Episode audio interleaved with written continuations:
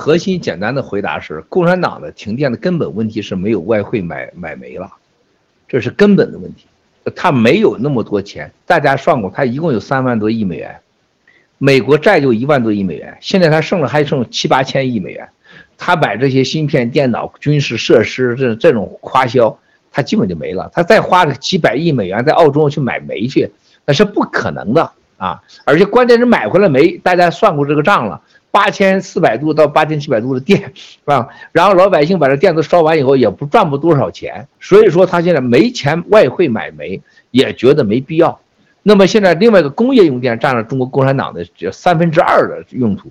工业用电是干嘛啊？都是加工耐克鞋呀、外加工啊，中国那那个所谓的高效高能耗的这种加工啊，都是给美欧当奴才的。他很清楚。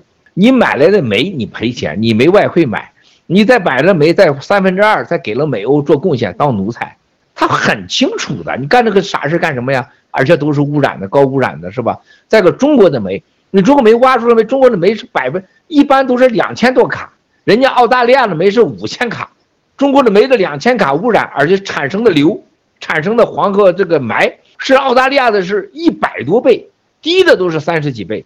你说你产那个煤，你是干什么呀？是不是中国的煤那么差，好好的煤已经被垄断了。所以在这种情况下，你就发现啊，任何一个有脑子的人突然发现，就是咱们爆料革命说的，就是这个共产党他是个疯子，他把中国人当猪狗不如的养着。任何一个国家都不允许在中国这样的挖这样的煤，发这样的电，发完这样电以后给美欧这些国家，像美国，美国一个人四千六百度到五千度电，中国人才。五六十度电，连人家那个驴都不如。你发电把你的土地污染了，你把你的天空污染了，你干嘛干这种傻事儿啊？我们恨共产党，但我们不想让中国人把自己的子宫、把自己的祖宗八辈儿、天和地和水都污染了，让人家享受这样的日子。像加拿大、像澳大利亚，凭什么这么干呢？这是没钱了。共产党想明白了，没钱了，咱就不买了。他真没钱了，真没外汇了。还有个就国内的挖矿。还真挖不出来了，而且为什么挖不出来？现在国内愿意下矿就挖钱的没钱呐，挖一天矿六百块人民币，付你一百多块人民币现金，然后欠着你没头了。现在都是病毒疫苗、粮食啥都涨价，他拿什么去找矿工去啊？国内挖矿现在的成本和进口的矿一千块钱一吨。你这没法活下去，而且更可怕的事情是，共产党完全没预料到所谓的停止买澳大利亚煤给自己带来的伤害。你买煤远远超过你比你自己挖煤好得多。现在这个共产党习近平一个人的面子，值了一个十四亿中国人的所有的命运。习近平认为中国人冬天即使没有电能活着，我也得给你。澳大利亚得给你撑住老子这个面子，那就冻着吧。所以说，第二原因，习近平的面子，政治上所谓国家安全、长期战略利益考虑，坚决不能服软，不买这个煤，宁可冻死一批中国人，也不能向澳大利亚示软，这是一个问题。还有一个，这个关键大家别忘了，上万亿的产值的钱谁赚走了？习家没碰过电力产业的利润。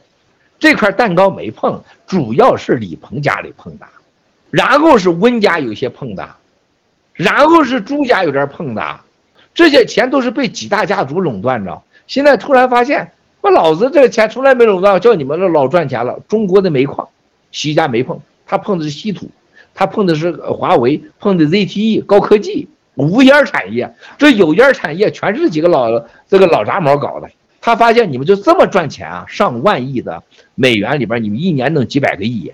澳大利亚就几个家族垄断着，而且垄断的澳大利亚这些老流氓政治关系，所有的人都是什么？都是过去的江派和胡派之间的关系。你像那发改委那几个混蛋，那去啊，这我太了解了。发改委那几个发改委副主任和主任，因为都跟我很熟，我可以说兄弟姐妹们，你们真不懂共产党。共产党一个能发改委一个能源局局长想弄一百亿，就像你们现在赚个一千块钱那么简单。能源局张宏伟跟能源局副局长吃一顿饭，当天晚上张宏伟在香港把那个江诗丹顿的所有的收藏版的表买过去，那当时拿过去的时候是拿了两亿美元支票放在那压着，说如果是我都买了，我给我支票，不买就送回去。结果拿过去一克也没拿回来，两亿支票兑现，全都是江诗丹顿特别版。能源局局长喜欢表啊，记住我今天郭文贵说的话，如果这个能源局的局长发改委副主任他被抓，他家的表最起码在三千块到四千块之间，而且都是世界上最顶级版，三千没有一块低于十万美元的。算算多少钱吧，这是发改委有多牛，你知道吗？发改委是你们不知道这个中国发改委、财政部、中纪委，这是捞大钱的。然后是银监会、保监会、证监会这几个会，这是真的是赚钱的呀。其他的都是你都是你都另外一回事。房地产的谁控制呢？银监会和保监会控制，银监会这几个会控制呢。所以说，兄弟姐妹们，这次大停电是国内政治经济利益大较量的结果，啊，习家说这不关我毛的事儿，老子我得要政治利益，我得要政治面子，再给也没钱，啊，老百姓所有这人认为老百姓没电，现在在高空中头朝下的，还有在那个东北医院里边正在做手术呢，八 G 停电了，完了，兄弟姐妹们，你们但凡有点常识，在美国这所有的地方的房子里边都有都有必须有一个发电装置。而且有多少天的发电的备用油，就像当年七哥盖的裕达酒店一样，三台劳斯莱斯发发电机和备用的两三个月的柴油，盘古七星酒店四台劳斯莱斯发电机，四台劳斯莱斯，咣咣咣的都是几十吨的备预备油啊！北京发的没电，盘古绝对有电。